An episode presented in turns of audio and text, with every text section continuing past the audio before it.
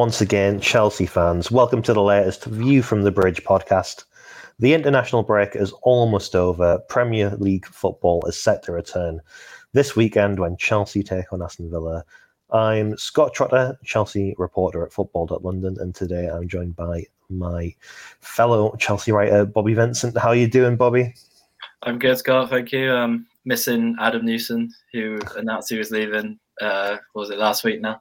It's just me, just me and Scott now. So we'll try and um, we'll try and keep you guys updated like Adam did. But yeah, I'm good. I'm I'm looking forward to the national break being over, as I'm sure you are. Always just seems to drag on, even though it's only been one and a half weeks. Um, I think it's the final one of the season, right? So you know, all positive from here. We can just watch Chelsea for the rest of the season. Yeah, and and hopefully that is positive with Champions League football to come and plenty to play for in the Premier League in terms of hopefully seeing Chelsea rise up from that 10th position, maybe into a European qualifying spot if, if they get a bit of form together. Um, but as much as I guess most of us probably are going to be pleased to see the back of the international break, it's been in some ways a pretty successful one for Chelsea. Kovacic scored a brace on a Tuesday night. Enzo Fernandez got a goal. Christian Pulisic has had an impact for the USA. Dennis Zakaria for Switzerland. Noni Madueke for the under 21s had that amazing sort of 26 minute cameo. Um, it's been promising on that front. There's been a couple of players return early um, and providing those issues aren't too serious. That'll be a positive for Chelsea as well. Reece James came out of the England squad over the weekend as he kind of manages that issue that he has been uh, I guess, since the start of this year. Hopefully, that isn't too bad. We'll find out on Friday for certain from Graham Potter the severity of that injury, whether it just needs managing, and I guess that'll be the, the case going forward, particularly with Real Madrid coming up and uh, Kai Havertz departed Germany squad through illness, so hopefully he'll be recovered for the weekend as well. But uh, Bobby, you've had a bit of a look around the international break. Who's impressed you so far, and and I guess is, is it a positive to see some Chelsea players getting some momentum before the return? Yeah, of course. Um, I think it was good to see Madueke um, last week, even though it was only for 26 minutes, because you know we haven't actually seen too much of him yet. Um, at Chelsea, I think he's played he's played like 170 minutes so far, spread across four games. So he's he's not really been too involved, and he's he's obviously a really exciting player. He's a he's a very direct dribbling winger. You know the sort of um, players you pay your money to see, and we haven't really seen that at Chelsea yet. Even during his games, he showed a couple of glimpses of what you know what he can do, and he's undoubted talent. And it, yeah, it was good to see. He came on for like you said, 26 minutes, I think. Got himself a goal um, and set up two goals as England thrashed France 4 0, I think, which was in itself quite a surprising scoreline when you think of um, the sort of players France have produced over the recent years. You think that their under 21s would be a really um, tough outfit to beat, but that wasn't the case. Um, yeah, obviously Kovacic got two last night. Enzo Fernandez got one. I, I, I just saw Enzo Fernandez's goal um, literally moments before we started recording this, and it was a really good goal. Um, keeper didn't even move. He's absolutely smashed it from the edge of the area. Kovacic's uh, two goals were also the, not necessarily the Kovacic goal we um, come used to seeing because he's usually it's a really good uh, you know, well struck goal. But the first goal in particular was quite impressive. How he was almost anticipating. The, I don't know if you've seen it, Scott, but he, the keeper saved it, and he, um, yeah, anticipated the rebound, which I don't think we necessarily see that from him at Chelsea. So maybe that's a sort of different role he plays in Croatia. It was very Frank Lampard sort of esque that. Um, yeah, very much so. Coaching, yeah, coaching the um, goalkeeper. So and um, yeah, Enzo Fernandez, we all know his brilliance, and it was good to see him actually you know, he's not known for his scoring. That's not why Chelsea signed him, but it was good to see what he has in his locker when it comes to striking it from outside the box. Pulisic, you mentioned, he always does well for USA. You know, he's he's probably the strongest player. albeit I am not going to say I watch USA every um, time they play, but you know, on paper he probably is. There, he's definitely their most you know um, well-known player, and he's the sort of poster boy for their men's national team, which it's great for him, and he, he loves playing for his country. You can tell about that every time he, he speaks about it. So yeah, he, I think he got he got a goal in the first game, and I think he got a goal in the second game as well. So that's great for him. I think it's a big few months for a couple of months now between now and the end of the season for him because we'll talk about it a bit more a bit later. But he's he's one of those players who've got not got that long left on their contracts and um, will need to be addressed in the summer.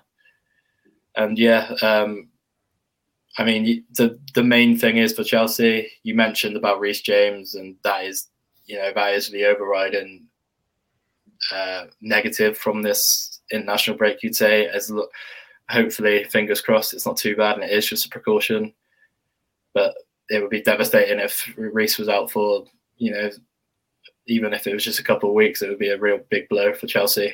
And we just pray, praying that you can get back for those two legs against Real Madrid because he's shown this season But when his absence, when he's absent, his absence is really felt, and he's one of Chelsea's most important players. So Graham Potter will be absolutely desperate for him to come back.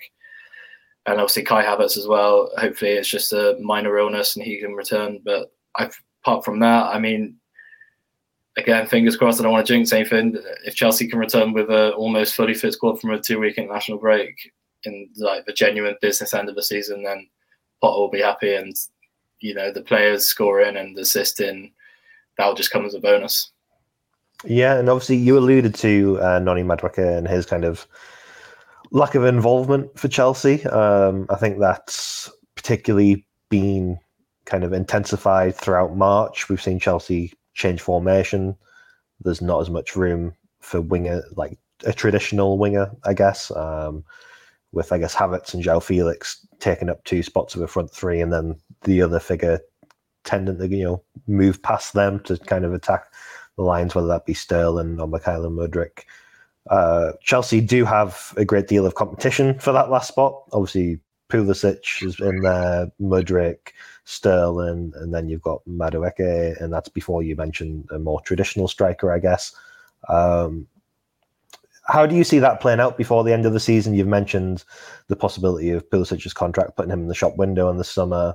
Um, Mudryk and Madueke obviously, you know, settling into to the side, and you want to see them kick on. And I guess you expect them to have bigger roles next season than, than they are at the moment, maybe. Um, April is going to offer some opportunity for rotation, uh, given the volume of fixtures. I know the the Man U clash has uh, to be rescheduled because of the FA Cup involvement, but it's going to be busy. I think there's three fixtures before Chelsea even play Real Madrid, and that's only on the 12th of April. Um, how how do you see that playing out? And do you think a player like Madueke is going to get more playing time? Obviously, not in the Champions League squad, and you know it, it is tight for that final place in the front three at the moment. Yeah, I wrote um, I wrote something yesterday. I think it was on Mudryk and um, about how, as ridiculous as it sounds in modern day football, you almost can't judge him for these from January to the end of the season because, well, because of circumstances, because he hadn't played football from November to January. He's come into a brand new country, a brand new league. Um, he's also what you got to realize is as well he came into a Chelsea team that was really bad, really misfiring, really out of form. Um, obviously has improved over the last four games or so. But I think I think you could p- probably apply the set, the same or similar logic to Madueke. He's obviously it's not a brand new country for him. He is from England, um, switched to Holland, but there's still an adaptation period. And he, despite him being at Spurs when he was younger, he still hasn't played Premier League football.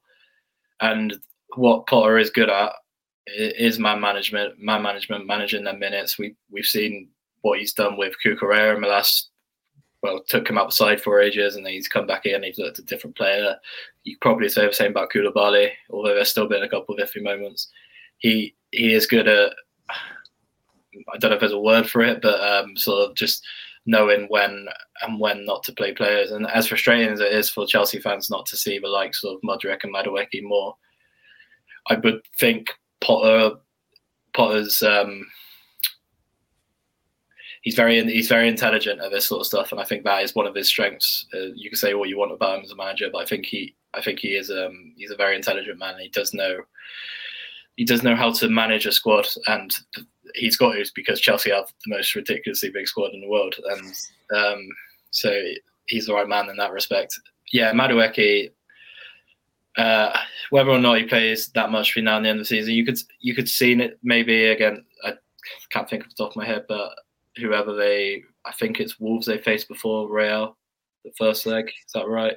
Yeah, I think so. Yeah, I think uh, I think there's like a four day gap or something. Um, perhaps he'll get minutes there because, like you said, he's not in the Champions League squad, and I'm not saying he's going to start at Wolves because that seems very left out of the left field at the moment because he's barely played at all.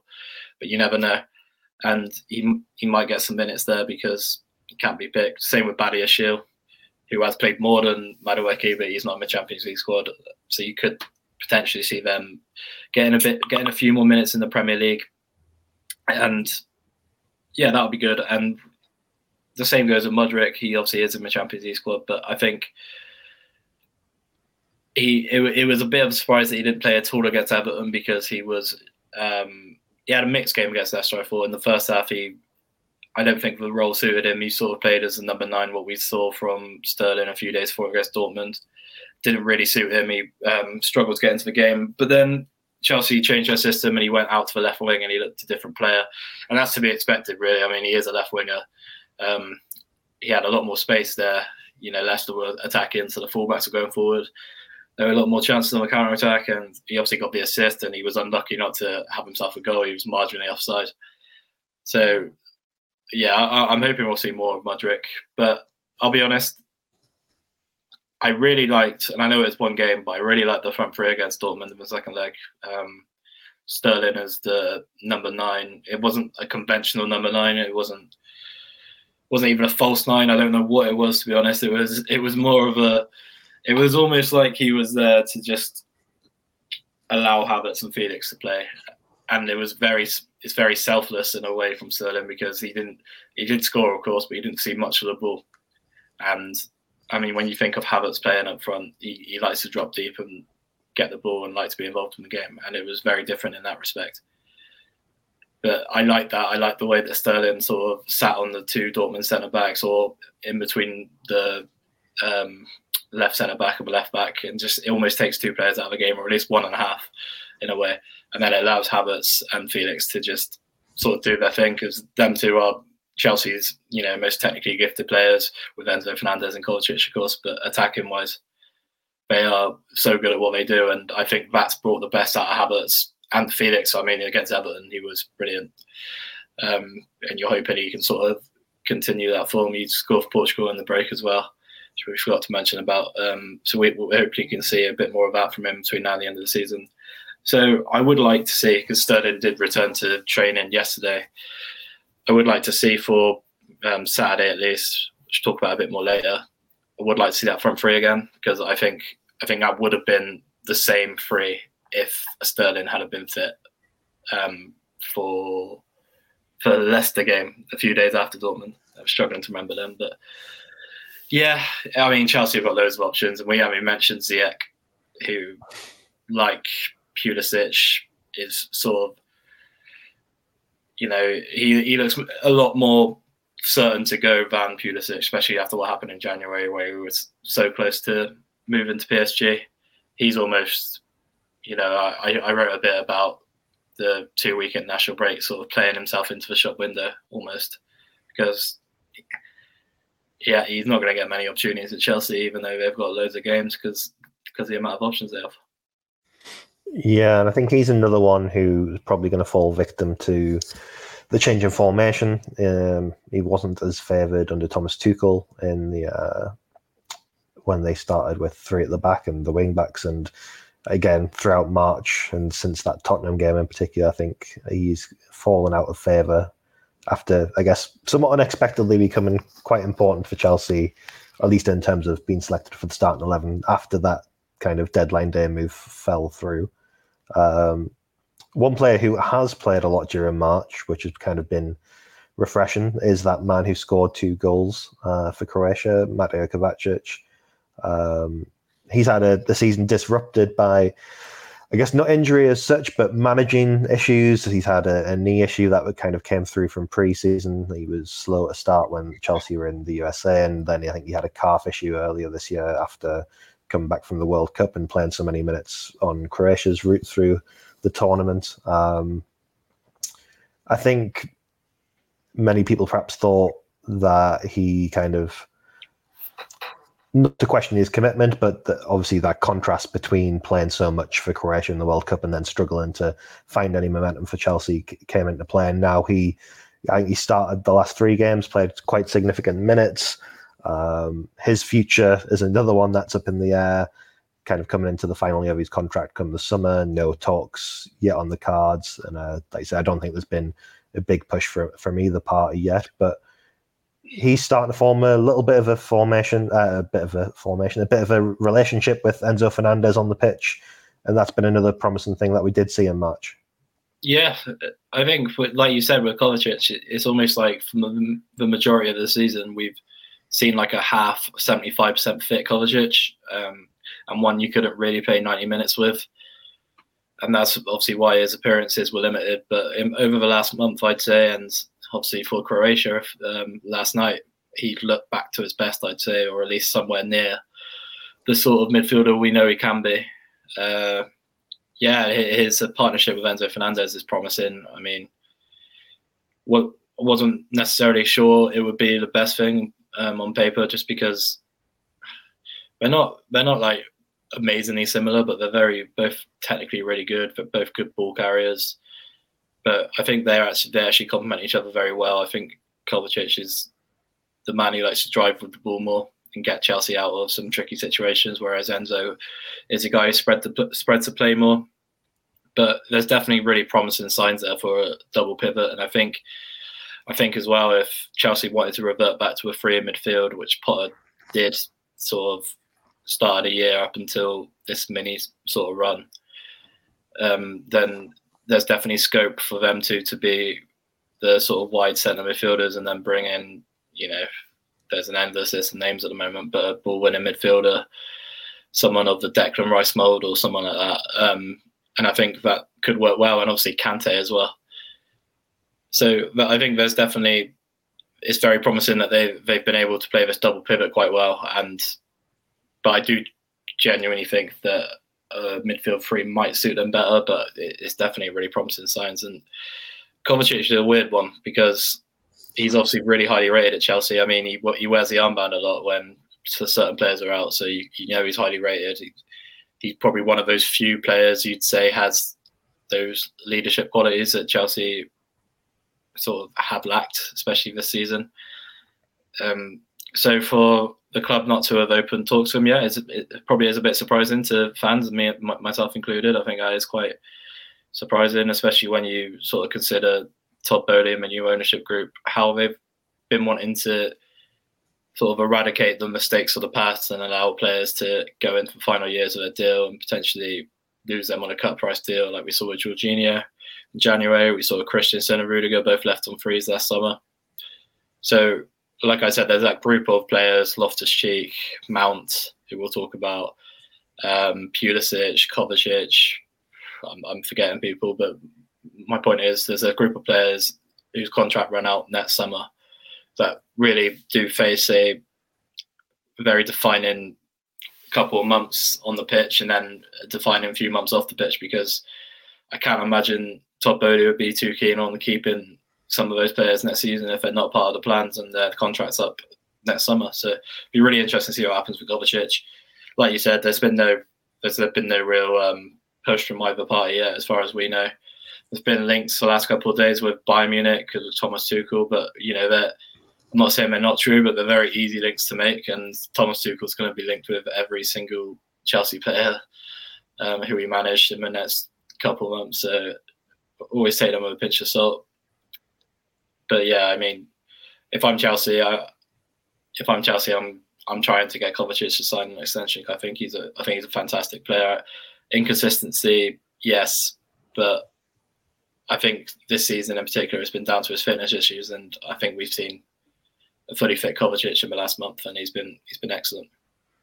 Yeah, I think it's a really interesting one because I think Kovacic is 28, and I guess maybe there's some scope of this being his, his last major contract or you know to be to be of the scale of what it might not be say in four years time.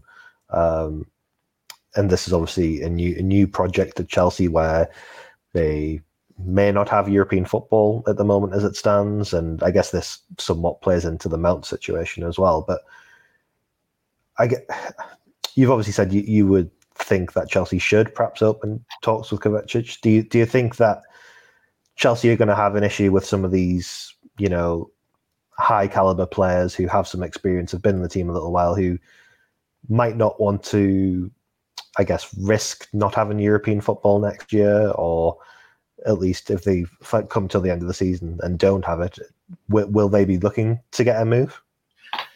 It's definitely something to consider. It's one I haven't really thought about too much, but I think if we if we're to believe all the players have said in the press, they all have a genuine belief about this project, this long term project, the Todd Boehlys, and by all accounts, Chelsea should be a lot better next season. Um, it's not always the case, might not be the case, but you look at the money they've injected in, and I, I mentioned about Mudryk and Madueke earlier. Next season is where they really should start, you know, showing their talents. And Mudryk, from what we've heard and from what you know, very limited clips I've seen, he does look like an incredible talent. And it, some of these players, Enzo Fernandez is, you know, he's fit fitted in straight away, and it looks like he's been playing in Premier League for years. Um, same with a couple of those. Badiashile's been really good. Um, Felix has showed at times that he is obviously a potentially world class player, but needs a bit more consistency. So I think I don't think it will be too much of an issue. I'll be honest. I think it. I I think even if Chelsea did get Champions League football, if Kovacic wanted to leave, he would leave. I, I, I don't necessarily think it's too dependent on that because a club like Chelsea, especially with the money they spent, it, it will be a short-term absence absence from European football, if at all. So uh, I don't think I don't think so. Um, not necessarily this time. Yeah, and one player who does seem like he's going to extend his stay at Chelsea, though we still wait for kind of any formal announcement of a new contract or the agreement being in place. Is N'Golo Kante. He was on the bench as Chelsea faced Everton before the international break and has had a what, seemingly bit of a strict regimen during the international break in terms of his training at Cobham. He played, I think, 60 minutes in a friendly with some of Chelsea's youngsters who weren't on international duty against Charlton last Friday. And, you know, Chelsea have taken a very considered approach to players returning from injury, and I think in particular with Kante on this occasion to really try and get a fully fit Kante back for the first time in what feels like forever. Um, I don't know whether we'll see him this weekend against Aston Villa, but touch wood, Chelsea might have Kante to call upon pretty soon. And how, how big's that for Graham Potter, who's not been able to utilise Kante other than on the bench against Everton so far? Yeah, um, happy birthday as well. It's his 32nd birthday today, and he, he obviously listens to this podcast. So. um, um, yeah, it, will be huge for him to come back. Even having him on the bench for Everton, even though he didn't come on, it was just a huge boost. And like when his name was read out, it was um, a lot of fans cheering. And you imagine the sort of reception he'll get if he comes on on Saturday against Villa. Very much dependent, I think. Can't see him starting. I don't think that's even a question. I don't think he'll start. Um, very much dependent on the scoreline. If Chelsea were, you know, in an ideal world, comfortably up with 10 minutes to go, then why not bring him on? If he's on the bench, he's obviously ready to have some minutes. It'll be so big for Chelsea because, like you said, he's not played under Potter yet, which is mental when you think of it, considering Potter took over in early September. And he is such an important player, and I think it's almost forgotten because of how long he's been out. He's he's a very unique footballer. He's, you know, we don't often see footballers as good as him as at what he does. He's a lot of people see him as just this guy who runs around, works really hard, wins the ball back, count countless occasions. But I think he's he's also a very smart footballer. His footballing IQ is very high, and we, we saw that in the especially in the Champions League run in 2000 and in 2021. Um, some of his performances leading up to the final and then the one in the final, like we're not going to see many better than that in a final of the Champions League against Man City. It was just incredible, and he he does that so often on the big stage as well. With he, never shirks when the you know when the stakes are high. He's I think it I think he almost thrives in those big occasions. He he's just a winner. He's a he's a born winner, and he he helps his sort of work off the ball as well helps so much. I think with like the likes of Reece James and Ben Chilwell, even the centre backs, his other midfielders, because he can almost his sort of freakish running nature of how far he can run, he can almost double up on opposition attackers and make it so much harder for them. And it's difficult to see what sort of Kante will get back because he has been out for seven months and he's had surgery on his hamstring and that is going to take some time to recover regardless of whether he plays he's going to be rusty but i'm just i'm just praying that we see a sort of a Kante anywhere near the level of what we know he can do because he is of course now 32 and yeah, it's definitely something to consider for Chelsea. I, I think that's why the, these contract talks have sort of been going on for so long and haven't been wrapped up yet. We, we, we know they're like progressing well and they're close, but I think it would have been a lot simpler if he was say 28 and hadn't had the injury problems he's had. Because even before the season, I think last season he was he was out for a lot, but it was more to do with like short term mus- muscle injuries rather than this sort of big bulk that he's been out for now. So he has a history, unfortunately for him, and Chelsea can't really afford to because he's on good money because because of how good he is. Chelsea can't really afford to give him another long term contract. Now he's 32. I mean, that'll be running till what when he's 36, 37. Because of how how he plays as well, how intense and physical he is. He, the you know logic would suggest that he would lose his legs, so to speak, quicker than most players because because that, that's what he uh, that's what he relies on to an extent. Like he, he, like I said, he is a very smart footballer, but he does need these. He does need to be quick and nimble and strong on the ball. So there's there's a lot of things to consider, and hope, hopefully, by all accounts, they should, but get it done sooner rather than later. So there's no sort of speculation in the summer. We can just preseason will be huge for him. Preseason in the summer will be absolutely huge for him because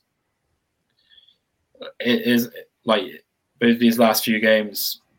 Say if he isn't as good, I don't think it's fair to really judge him because he'll still be recovering from such a horrible injury. So preseason will be absolutely huge to make sure he has a really good season next year. Yeah, and I think if nothing else, as you kind of hinted at with that Everton game, he's just going to be massive for the supporters in these next few weeks. It certainly, as somebody who, who's watched a lot of Chelsea, it, it, can be a lot more fun when N'Golo Kante is on on the pitch, and he could change things for, like you say, the wing backs. The prospect of him and Enzo Fernandez in midfield together is a really mouthwatering one, perhaps with Mateo Kovacic as well. And it'll be really interesting to see what Potter does for, for those big games because I think regardless of what kind of Kante we get back, we are going to see one who is managed for the rest of the season as well. And you know, given his track record, if he if he can get anywhere near his best, you, you think he's probably going to be reserved for the the biggest of games, and there are a lot of them for Chelsea before the end of the season as well. Um, but as we are kind of have focused on the midfield a bit, and I know in the sort of last seven days you've written about what kind of players Chelsea might be looking for in midfield in the summer. I guess we should briefly touch upon that. Um, though the, the club obviously did make a massive, massive signing in bringing Enzo Fernandez to the club for more than 100 million pounds. We, we, do believe that they're, they're still interested in improving the midfield, uh, whether that's because of the situation with the likes of Kovacic and Loftus Cheek. I don't know, but but what what is the latest on the midfield? And I know you've obviously written about a, a couple of the options that the club have been looking at if they haven't decided exactly who they want yet. Yeah, it was always the plan to um, improve the midfield this summer because even though Chelsea have spent so much in other areas, they have only really brought in one permanent central midfielder, albeit Enzo Fernandez, who's absolutely brilliant and costs over 100 million.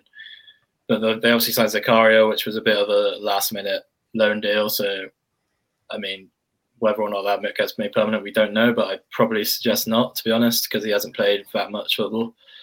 And um, Jorginho went in January as well. And of course, Jorginho went in January, yes. Uh, and with Enzo as well, he was almost, I'm to say a replacement for Jorginho because, with, with, no disrespect to Jorginho, I do think he's a massive upgrade. But in, in terms of personnel, well, one goes out, one comes in. And Chelsea are almost forced. Um, I think it was always their plan anyway, but to go back in for Enzo because they lost Jorginho to Arsenal. And you look at you. Look, I think before we talk about targets, you look at the players who could leave. Loftus Cheek always seems to be linked with a move away, but with he'll have 12 months left on his deal in the summer, so it's a it's a genuine possibility that he could leave. Um, if you know Chelsea have got to start, got to get yeah, Chelsea has got to start getting some money back for um, all all of these players they've signed. So if you look at someone like Loftus Cheek, who he has played a lot of minutes this season, but you probably wouldn't have him in Chelsea's strongest team, especially with a couple more signings, then it is a genuine possibility that he could be sold. Um, he's very, you know, he divides Chelsea fans. I, I personally think he's a very good player. He's a very helpful squad member, and we know he's been happy to do that um, over the years. He's been more than happy because he loves Chelsea and he wants to stay. But it, it might be a, it might be a case where he has moved on this summer. And you look at we mentioned Kovacic. In an ideal world, he doesn't go, but he could go. And then you're then you're left with you know um, a as your midfielders, and whether Chelsea play two in the middle or three in the middle, they're going to need they're going to need these central mid, central midfield options. And with Kante's injury history as well, which we just touched on, we can't really rely on him to play 38 Premier League games a season, yet alone all the Champions League and Cup games, whatever. So there's definitely, I, I think there's definitely going to be um, a move or two regarding midfielders in the summer. And there's a few names. There's, you know, I, all I've been told is just a short list, whatever that is. I don't know if it's actually a bit of paper with names on it. but we, we've heard a few names. I'm probably going to miss them out now because it, when it says short list, it's not really that short. It's uh, Declan Rice, which is the obvious one everyone knows about. And I think to, at this point, everyone's a bit sick of hearing it because it's, you know, it's a name that's been doing the rounds over the last three summers, maybe. Yeah. But it's, you know, it's still an option. Um, I think people will be a bit more sick of Arsenal get him at the end, though. Yeah, exactly. Yeah. So, but yeah, all, all, these people who don't want to hear his name, then if Arsenal get him, I guarantee they'll be even more annoyed. Um, Romeo Lavia is a really interesting one um, from Southampton. He only signed for Southampton last summer from Man City, I think. He was Man City's academy. He's really um, kicked on the season for Southampton, who you know have been poor by all accounts. And I mean, I'm not going to try and predict the relegation battle right now because it's absolutely mental. But uh, I would probably tip them to go down. And then he could obviously, you know, potentially be available for even cheaper if they're in the championship. I think City have got a buyback clause on him, but that doesn't come into action until next summer. So be interesting to see what happens there. But I know Chelsea have watched him quite intensely. They've scouted him um, a lot this season. He is someone who looks like he fit the system. I was watching loads of sort of clips on him yesterday for an article I did. He's he's very aggressive with his pressing, almost Kante like in that regard. He, he he sort of he's always on your if you're facing towards your own goal, he's always on your heels. If you're facing towards the goal, he's always sort of there. He's always in your face, and he's he's very physical despite not being the tallest player. He looks a real player, and he's also also very good on the ball as well, which you know you're going to need if you're in a Graham Potter team. As good as you are winning the ball back, you're going to need to keep it. So he's he's definitely an option and someone Chelsea like. Edson Alvarez from Ajax is someone who sort of has just stayed on the club's radar since they um, missed out on him last summer with a late move. Uh, Amadou Onana from Everton. Again, it's it could be could definitely be an option, especially if Everton was to go down. Um, he could be available for cheaper. Chelsea have liked him this whole time. Um, I think they they were watching him before he went to Everton, and he sort he has done really well at Everton, despite them not doing so well. So there's a whole there's a whole load of names out there. Um, it's difficult to predict what Chelsea will do. And what another one as well was just coming to my head, Alexis Mac Allister from Brighton, who he's a sort of different different midfielder to the ones we just named, but he's more of a number eight. And you know, it's an e- it's an easy link to make with Graham Potter and you know playing alongside his Argentine teammate Enzo Fernandez. But he is someone Chelsea really like, and he'll he will definitely not be short of interested parties this summer because he's he's had an outstanding season for club and country.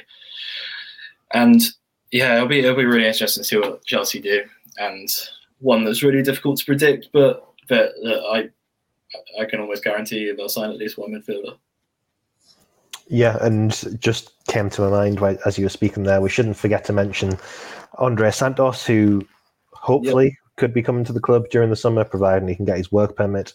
Uh, talking of international break boosts, he made his senior debut for Brazil at the weekend, and that should go a long way to kind of fulfilling the criteria for that. So that's really promising as well. Um, but we'll stick with the, I guess, transfer theme, and I guess we move to Mason Mount. Uh, his future, I guess, has been talked about all season, given that it was early set out by the kind of club hierarchy that he was a, a priority to to extend his deal, and we saw Reece James extend his early in the season, and have been left waiting uh, for Mount in many regards.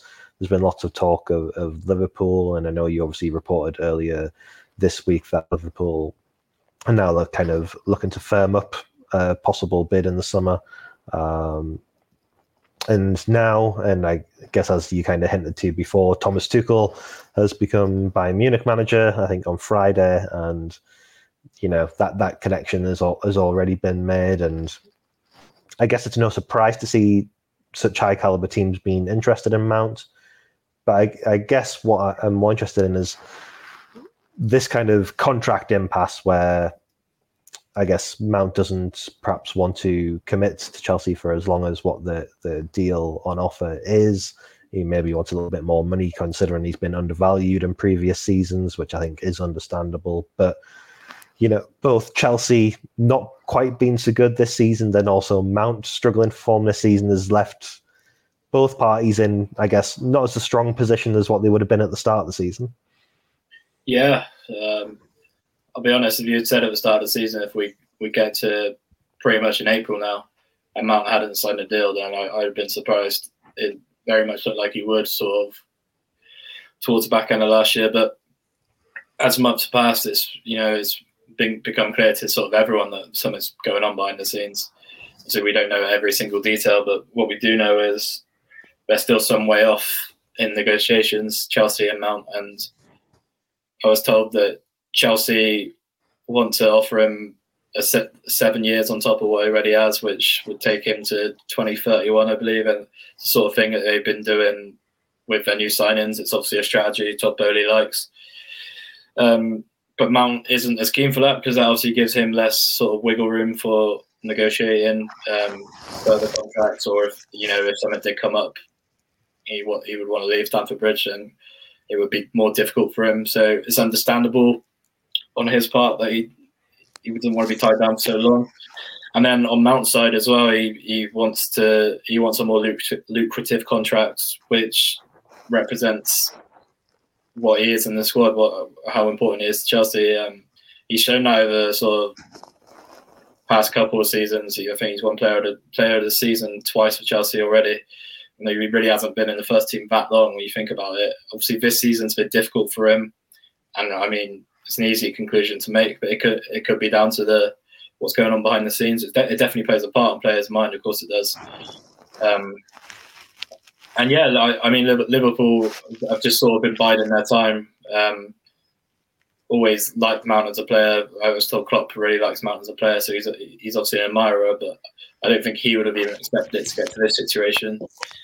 Um, and now they're sort of they're almost ready in an offer to an extent for the summer. They're, they've sort of moved forward a bit and would like Mount to sign in the summer. And if, if Chelsea haven't sorted it out, if Chelsea and Mount haven't sorted it out, then yeah, Liverpool will be right there to make a bid, and they, they think they could persuade Mount to come as well. At the moment, we're told he still wants to stay at Chelsea. That remains the same. Um, he wants to sort the contract situation out and I mean he's been at the club since I think eight years old, so it's understandable. He obviously has a he has a big um, big love for the club, the you know the squad, the people around Cobham, everything. So, um, but I think Potter mentioned it the other week. It's a big time for Mount and his family, so it's you know it's going to be his first mega contract, so to speak, of his career.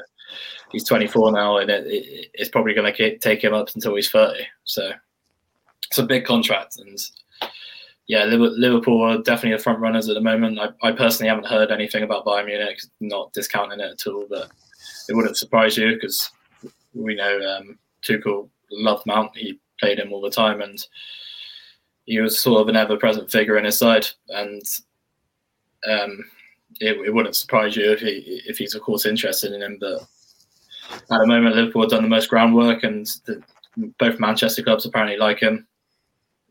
Liverpool seem to be the ones um, in the lead, so to speak. And I think a big thing as well is Jurgen Klopp wants someone to come in and be a, a number eight in his midfield, midfield three.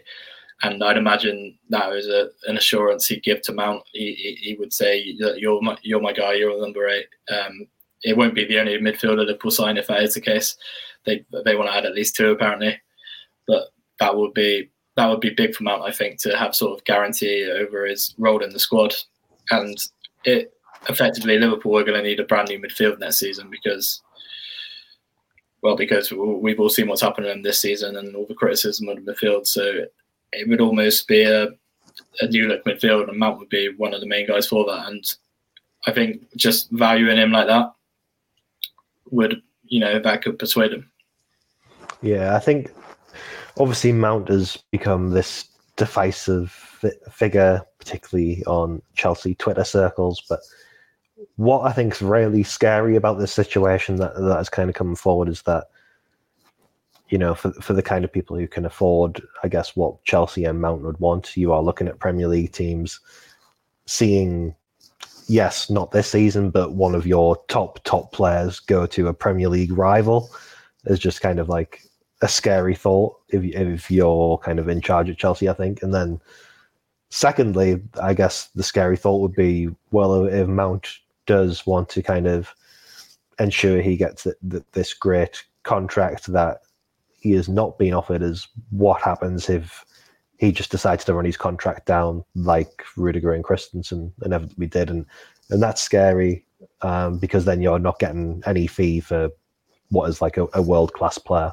Yeah, yeah, that, uh, that's why I, that's what I think as well. Um, it's a good point. That's why I think Chelsea are going to have to do something this summer, regardless. But if if the contract situation is the same as it is now, they're going to have to do something this summer because, like you said, they could probably still get 50, 60 million for him this summer, which you know they they might value him higher. But the, the reality of the market is Liverpool or any other club could wait another 12 months and get him for nothing. So Chelsea will have to do something this summer if he hasn't signed, and I think Todd Boehly will. I think I think that's one of we haven't seen it as of yet with player sales, but I think he's going to want to be more decisive than perhaps Roman Abramovich and the former board were. Yeah, yeah, definitely, and. I guess on the alternative, um, we have seen a new contract this week. Um, I don't know whether it's a surprise or not, really, but Marcus Bettinelli has extended his deal by, I think, three years. Um, and his contract was due to expire at the end of this season. Um, I guess the, the, the role of a, a, third goalkeeper, albeit he's been second choice most of the season due to various injuries and stuff, is quite a unique one. He always seems pretty positive and, you know, engaging in the training footage that we see and, and the brief snippets of training that we're allowed to attend um, ahead of the Champions League games. And he obviously seems quite content in this role. Again, as you noted earlier, he mentioned the Chelsea project, um, being really an exciting time at the club. And, you know, I guess he seems to be a perfect candidate for the role that has been set out for him so far, even if he has just played one game for Chelsea in his time so far. Yeah, exactly. I, I saw a lot of um, people on Twitter who I follow sort of questioning Chelsea giving him a three year contract. But I think if you've got a professional who's happy to be a third choice goalkeeper, then you're doing well. And one like Marcus Bettinelli, who is happy to, you know, he might even be fourth choice if Gabriel Slonina has more of a role next season. We don't know. Um, so if he's happy to do that, then I think by all means do it. I think you know it's it's hardly the most exciting bit of business Todd Boehly's done so far, but I think it's you know it's a clever bit of business and one one that can't really be criticised too much because you know you need three goalkeepers. Even just for training you need three goalkeepers. It's it's something that every squad requires. So yeah absolutely. I don't think there's much more to say really than just a smart piece of business and one that had to be done. Yeah i think as you, you kind of noted about Slonina, i think it's maybe a sign that his him committing for three years is that though Chelsea have this, I guess, vast collection of young goalkeepers, is that they just don't want them sitting around, kind of not playing football. Getting them an opportunity yeah, yeah. to play football is obviously really important. Um, and obviously, then you have Kepa and Mendy, who have been kind of main two goalkeepers of Chelsea. I think they both see their contracts set to expire in 2025. Um, that is obviously a little way off yet, but come the summer, it'll reach that two year mark that we're kind of given to believe that the new hierarchy, though they're not that new anymore, the hierarchy uh, don't want to see contracts get to. Do you think we'll always refer to them as new? I think we will. probably, probably. I, I, went to write newly appointed Graham Potter earlier, and I was like, not really, is it?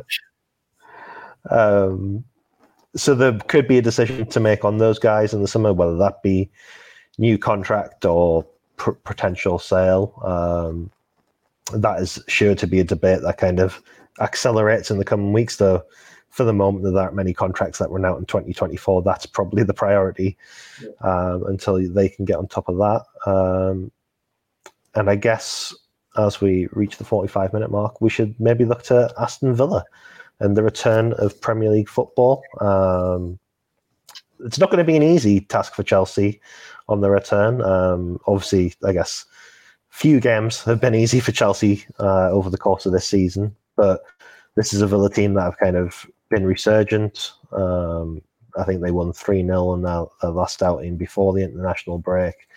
And obviously, they are a team that is not too far away from Chelsea in the table, um, in that they are level on points, and Chelsea only lead them by, I think, five goals on goal difference, uh, 10th versus 11th. How do you how do you see this weekend, Bobby? What what are you looking forward to seeing? And I guess how big of a challenge will Villa bring? Yeah, they'll they'll bring a challenge. I think it'll be a close game. Um, they're a completely different sort of side to what we saw at Villa Park in October. They're obviously got Unai Emery now, and they had Steven Gerrard back then. And he he has the, he's done a decent job. I think it's gone under the radar a bit. Um, you know, when he took over, they were sort of in the uh, midst of the relegation battle potentially, and then you know that they're sort of comfortably above it now and should you know remain in the league and look to kick on. To be fair, they'll they'll be um, they'll be looking to obviously climb above Chelsea this weekend. Uh, they're, they're, they're, a decent side. I think. Uh, I think any Emery side to watch is always quite an entertaining one. It's always a brave one. It's always one that is going to come and try and play football. They're going to try and suffocate you up the pitch, and you know um, look to pounce on any mistakes. So it'll be interesting to see how Potter manages that. How how he's going to you know fare against a high press inside um, in Villa, and then obviously they got Liverpool a few days later as well. So the two similar tests in that regard.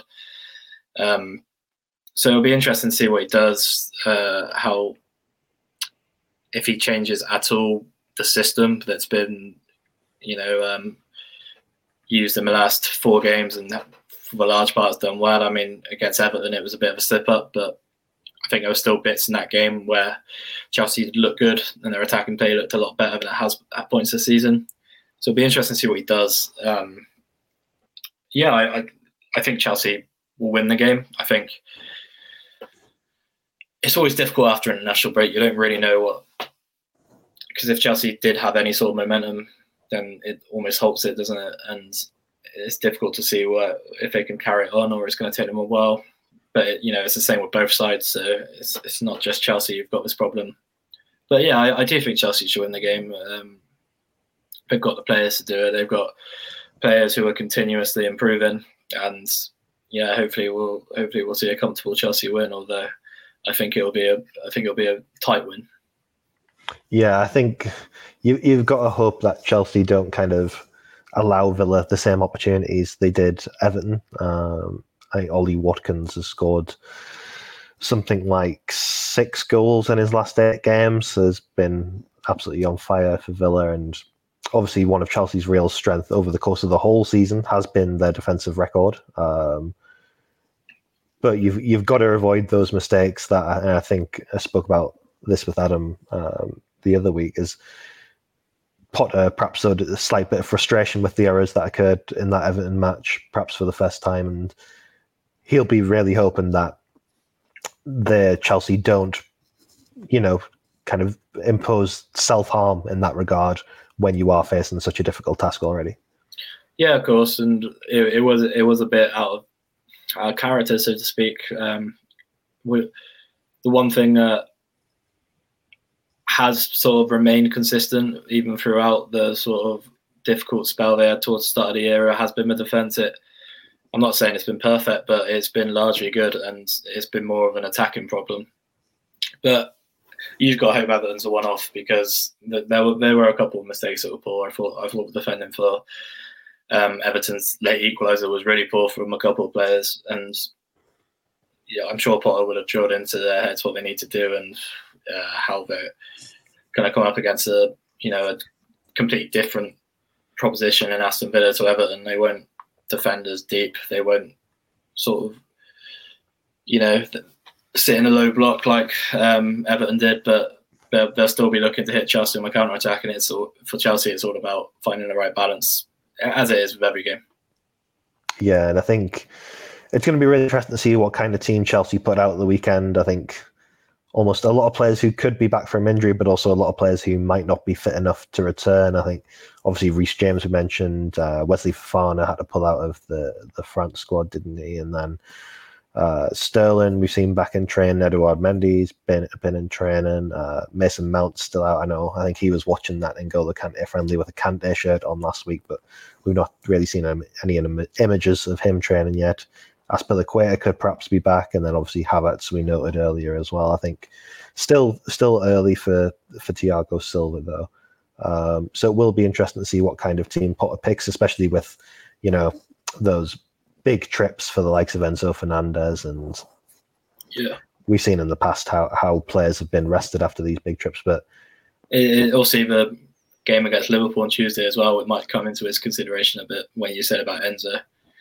Um, is, it is a massive trip from South America, so whether or not he starts him, it, it's hard to sort of picture a Chelsea side without him at the moment. But it might be for you know the overall game to start him on the bench, see how Chelsea do, and if they need him, bring him on. But you, you think you'd rather see him against Liverpool if you had the choice of one? Yeah. Do, do you think he will start against Villa? I think he will. I think he will. Even though I just said that, I, I, yeah. I mean, I w- I wouldn't be at all surprised if he started on the bench, but I do, I do think he will start. I think he has it in him to do both games, and I think he'll want to as well. More importantly, um, but yeah, I wouldn't be at all shocked if we see him come on on 60 minutes if it's you know goalless or if Chelsea just wanting him to see the game out and pass it around, then you know who's who better to bring on. Yeah, yeah, for sure. And I guess we'll we'll wrap things up there. Um, we'll be back again next week, hopefully, to talk about Chelsea win against Aston Villa and maybe squeeze in a bit of a preview for that big Liverpool clash as both teams try to, you know, salvage something from the Premier League season still after a difficult time so far. Um, thank you for joining me this afternoon, Bobby, and thank you everybody for listening. Please do leave a review and subscribe if you've enjoyed uh, what you've listened to so far. And uh, yeah, we'll speak next time. Uh, thanks for listening.